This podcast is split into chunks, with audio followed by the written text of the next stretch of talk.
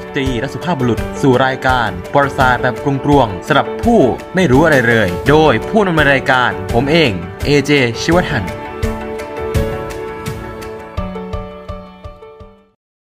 สวัสดีมากมายครับทุกคนผม AJ ชิวัฒน์ผู้ดำเนินรายการปราศรัยสมองกลวงโดยคงจะมีคนเดียวไปอีกนานนะครับเพราะฉะนั้นก็ไม่ต้องเบื่อเสียงผมแล้วคงจะเจอกันไปอีกหลาย EP คงจะเจอกันจนจบซีรีส์นี้แหละ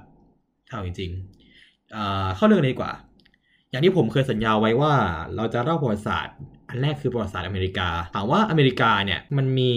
ที่มายังไงทำไมผมถึงเลือกอเมริกาเป็นที่แรกที่จะเล่าอเมริกาเนี่ยเป็นอาหารจานที่มีรสชาติที่มีความจัดจ้านทั้งที่เป็นมีขนาดเล็กเนี่ยขนาดเล็กเนี่ยไม่ใช่ในความหมายของว่าพื้นที่แต่เป็นเรื่องของช่วงเวลาอเมริกามีประวัติศาสตร์ยาวนานถ้าผมคำนวณไม่ผิด529ปีตั้งแต่ปีที่โคลัมบัสค้นพบก็คือปี1492อเมริกาเป็นประเทศที่ทุกช่วงเวลาในประวัติศาสตร์เขาเนี่ยมันจะมีความเข้มข้นมีทุกอย่างมีทุกรสชาติเป็นประวัติศาสตร์ที่มีวีรบุรุษหลายคนมาช่วยค้ำชูประเทศให้เขาอยู่รอดได้เป็นประเทศที่เสรีภาพเนี่ยถือว่าเป็นสิ่งที่พวกเขาโหยหามาโดยตลอดตั้งแต่ก่อตั้งประเทศยันจนถึงปัจจุบันถ้าเราตามข่าวกันหลายๆข่าวอเมริกาเริ่มต้นจากคำว่าเป็นประเทศอาณานิคมจนถึงปัจจุบันเป็นประเทศมหาอำนาจของโลกตั้งแต่ในคริสตศักราชขออภัยครับ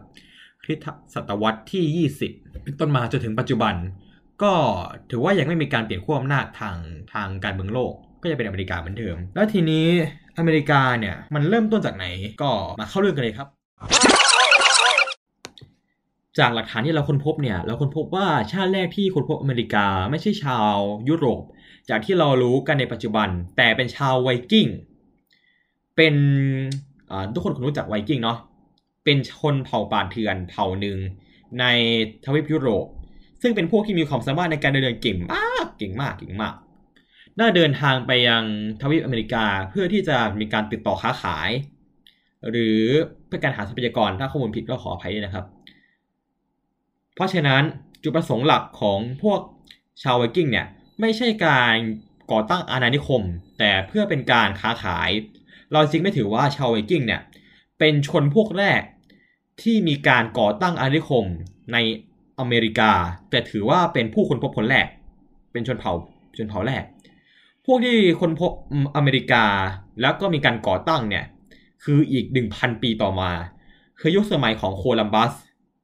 หรือก็คือยุคล่าอาณานิคมนั่นเอง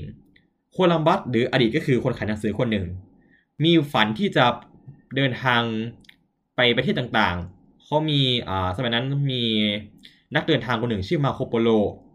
เป็นนักเดินทางที่โด่งดังในทวีปยุโรปเนื่องจากเขาไปอยู่จีนเป็นระยะเวลาจะไม่ผิดก็3ปีมาโคโปโลเนี่ยคนพบได้เข้าเฝ้าท่านข่านได้เรียนภาษาในทวีปเอเชียและในสมัยนั้นก็จะมีการค้นพบอีกประเทศหนึ่งก็คือประเทศอินเดียเป็นสถานีการค้าและยังเป็นท่าที่สำคัญที่สุดในทวีปเอเชียที่คนยุโรปสมัยนั้นค้นพบ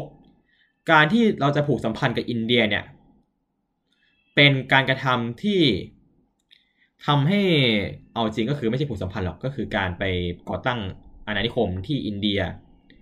เป็นการสร้างรายได้มหาศาลให้กับประเทศเจ้าอาณานิคมเนื่องจากอินเดียเป็นประเทศที่มีทรัพยากรมากมายเช่นเครื่องเทศพริกไทยก้านพลูหรือไม้หรืออะไรต่างๆอยู่ที่อินเดียหมดเช่นกำไรเนี่ยเท่าที่มีหลักฐานมาประมาณ 1,000 เท่าจากที่ลงทุนไปในกรณีของบริษัท British India มาต่อเรื่องโคลัมบัสเนี่ยได้เสนอโครงการไปว่าฉันจะเดินเรือไปทางตะวันตกนะเพราะว่าถ้าเดินเรือไปทางตะวันออกมันจะขัดต่อสนธิสัญญาตอร์ดิเซยัสสนธิสัญญาตอร์ดิเซยัสนี่เป็นสนธิสัญญาที่ทำขึ้นเพื่อว่าประเทศของสเปนห้ามไปทางตะวันออกให้ไปทางตะวันตกเท่านั้นเพื่อเป็นการแบ่งการค้าขายแบ่งเขตการค้าขายที่เกิดในสมัยนั้นโคลัมบัสเนี่ยเสนอโครงการให้กับอาณาจักรคาสติลหรือชื่อต่อมาคือสเปนซึ่งมีพระนางอิซาเบลเป็นผู้ปกครองโคลัมบัสได้รับเรือ3ลำนั่นก็คือนินาปินตาซันตามาเรียเพื่อที่จะเดินทางไปยังทวีปอเมริกาโคลัมบัสได้เดินทางผ่านมหาสมุทรแอตแลนติกจนถึงอเมริกาในวันที่12 ตุลาคม ปี 1492การค้นพบ อเมริกาของโคลัมบัสเนี่ยเป็นข่าวกระฉ่อนของยุโรปทำให้มีการเดินเรือไปอเมริกาในอีกหลายต่อหลายครั้งนอกจากนั้นแล้วก็ยังมีอีกคนหนึ่งก็คืออเมริโก เวสปูชีซึ่งก็เป็นนักเดินเรือคนหนึ่งได้เดินทางไปยังอเมริกาแล้วก็ค้นพบว่าไอ้ทวีปที่โคลัมบัสค้นพบเนี่ยมันไม่ใช่ทวีปอินเดียอย่างที่เขาเข้าใจทำไมโคลัมบัสถึงคิดว่าทวีปนี้คือทวีปอินเดียเพราะว่าโคลัมบัสได้พบกับชาวพื้นเมืองกลุ่มหนึ่งได้พูดได้ขนานนามแม่น้ำที่เขาเรียกว่าแม่น้ำมิสซิสซิปปีโคลัมบัสเข้าใจว่าเป็นทางที่เขาจะค้นพบท่านข่านและนำไปสู่อินเดียได้แต่เป็นความเชื่อที่ผิดทวีปอเมริกานั้นคือทวีปใหญ่ทวีปใหม่เลยของยุคนั้นอเมริโก เวสปูชีได้รับเกียรติในการตั้งชื่อทวีปนี้เรียกว่าทวีปอเมริกาเกิดเล็กกิดน้อย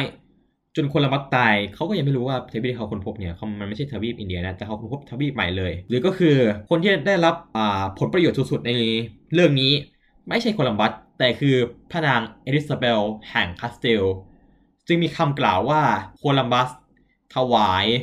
ทวีปอเมริกาทวีปใหม่นี้ให้กับพระนางเอลิซาเบลแห่งคาสเตลแล้วทีนี้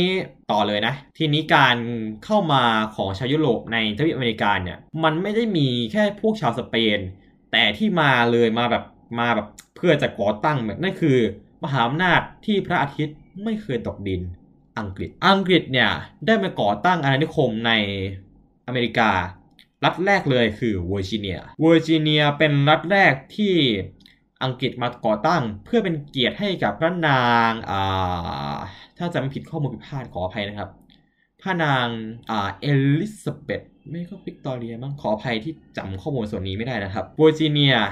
อาณานิคมที่2คือพรีมัสเนี่ยไม่ใช่ก่อตั้งโดยกษัตริย์ชาวอังกฤษแต่เป็นการก่อตั้งโดยราษฎรของประเทศอังกฤษที่อพยพหลังจากได้รับข่าวว่ามีทวีปใหม่ในอันไกลโพ้นได้นั่งเรืออดีตเรือขนส่งสินค้าที่เราเรียกว่าเรือเมย์ฟลาวเวอร์ซึ่งเราก็จะเล่าในอีพีถัดไปนะครับว่าเมย์ฟลาวเวอร์เป็นไงมันเป็นเรือสร้างชาติอเมริกาของแท้พวกที่มากับเรือเมย์ฟลาวเวอร์เนี่ยคือพวกพิลกริมคือพวกที่หลบหนีจากศาสนาที่ประเทศอังกฤษบังคับในสมัยนั้นก็คือสมัยของพระนางบัดดี้แมรี่นี่คือฉายาส่วนชื่อจริงผมก็จำไม่ค่อยได้คือพระนางแมรี่หรือพระนางแมรี่สีเลือดเพราะเป็นยุคที่มีความยุ่งเหยิงทางศาสนาหรือมีการบังคับศาสนาก็เลยอพยพไปอยู่ที่ตั้งอาณานิคมบริษัทพรีมัสจนได้รับอนุญาตจากพระนาง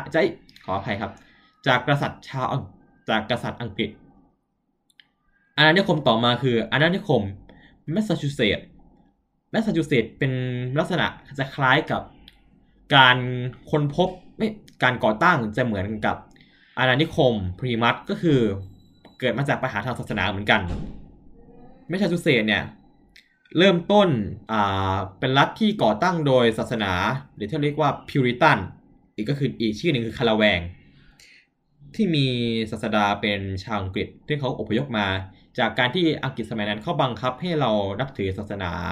โรมันคาทอลิกเพราะฉะนั้นสามอาณานิคมเนี่ยก็เป็นอาณานิคมเริ่มต้นต่อมาก็มีอาณานิคมต่อมาคือโรดไอแลนด์ก่อตั้งโดยโรเจอร์วิลเลียมซึ่งก็หนีจากพวกพิวริตันที่อยู่ที่แมสซาชูเซตส์ด้วยปัญหาทางการปกครองพิวริตันเนี่ยมีการปกครองที่มีการเคร่งศาสนามากจนมีชายคนหนึ่งชื่อว่าโรเจอร์วิลเลียมได้ออกมาก่อตั้งอาณานิคมซึ่งอาณานิคมเก่าของอาณานิคมโรดไอแลนด์เนี่ยเคยเป็นของชาวอินเดียแดงมาก่อนจนโรเจอร์วิลเลียมเนี่ยขอซื้อที่ดินที่นี้จากชาวอินเดียแล้วก่อตั้งในที่นี้ว่าอาณานิคมโรดไอแลนด์อาณาจักรที่2คือคอนเนตทิคัตก็เปรียบเดียวกันกับโรดไอแลนด์คือปัญหาทางศาสนาทำให้นายโทมัสฮุกเกอร์ได้มาก่อตั้งอาณานิคมคอนเนตทิคัตอาณาจักรที่6คือนิวแฮมป์เชียร์และเมน6คือนิวแฮมป์เชียร์เมนแมริแลนด์นอร์ทแคโรไลนาเซาท์แคโรไลนาเป็นอาณานิคมที่ก่อตั้งโดยการพระราชทานอำนาจมาจากประเทศอังกฤษทั้งสิ้นแต่นอร์ทแคโรไลนากับเซาท์แคโรไลนา เหตุผลที่แยกกันเพราะว่ามีปัญหาทางด้านการปกครองในสมัยนั้นทำให้ต้องแยกออกเป็น2อาณานิคมอาณาที่7ไม่ใช่ของอังกฤษแต่ดั้งเดิมแต่เป็นของดัชก็คืออาณานิคมนิวยอร์กจนกระทั่งดัชแพ้สงครามแองโกลดัชพ่ายแพ้ให้กับอังกฤษจึงมอบอาณาจักรไม่ใช่อาณาจักรขออภัยครับจึงมอบอาณานิคมนิวยอร์กหรือสมัยนั้นก็คือนิวอัมสเตอร์ดัมให้กับดูคออฟยอร์กของอังกฤษจึงได้รับชื่อใหม่คืออาณานิคมนิวยอร์กอาณาจักรที่9ไม่ใช่ขออาณาจักรที่เท่าไหร่นะลืมนับเลยอาณาจักรที่11เพนซิลเวเนียก่อตั้งโดยตระกูลเพนส์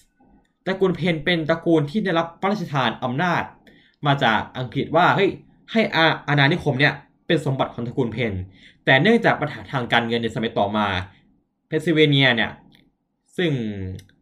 เพนเนี่ยก็มาจากตระกูลเพนซิลเวเนียก็มาจากว่าป่าหรือก็คือป่าเพนฟังดูแปลกๆนะจึงต้องยกสมบัติของประจำตระกูลคืนให้กับอังกฤษเพื่อเป็นการปลดหนี้ของตระกูลตัวเองอาณาจักรที่9ขออภัยครับอาณาจักรที่12เดลาแวร์เคยเป็นส่วนหนึ่งของตระกูลเพนแต่เนื่องจากการเติบโตที่ช้าทำให้ชาวเดลาแวร์เนี่ยต้องการที่จะแยกตัวออกมาเพื่อว่าจะได้ไม่มีการเสียเปรียบในการปกครองจนท้ายเพนซิลเวเนียก็กลายเป็นของอังกฤษอีกทีเดลาแวร์ก็เลยกลายเป็นของอังกฤษและที่10จอร์เจียก่อตั้งโดยอังกฤษแต่เป็นการก่อตั้งในฐานะของบัฟเฟอร์สเตทหรือรัฐที่คอยกันผู้ลี้ภัยทางศาสนาเพื่อเหมือนเป็นรัฐที่มีการสอดแนมตรงข่าวให้กับประเทศอังกฤษ13อาณานิคมนี้เป็นจุดเริ่มต้นของทั้ง50รัฐของอเมริกาทั้งมวลเพราะฉะนั้น13รัฐนี้จะมีบทบาทอย่างมากในเวลาถัดมาผมขออนุญาตจบเรื่องเล่าในวันนี้ว่าเพียงเท่านี้ส่วนเรื่องเล่าในวันต่อไปจะเป็นอะไรอาจารย์ผมก็บอกนะเรื่องต่อไปจะเป็นเรื่องของแมรี่ฟลาวเวอร์ขอไทยครับเมย์ฟลาวเวอร์ซึ่งเป็นเรือของอเมริกาเป็นเรือที่ก่อตั้งอเมริกาเลยจะพบกันใหม่ใน EP หน้าส่วนวันนี้สวัสดีครับ And this is the end of the podcast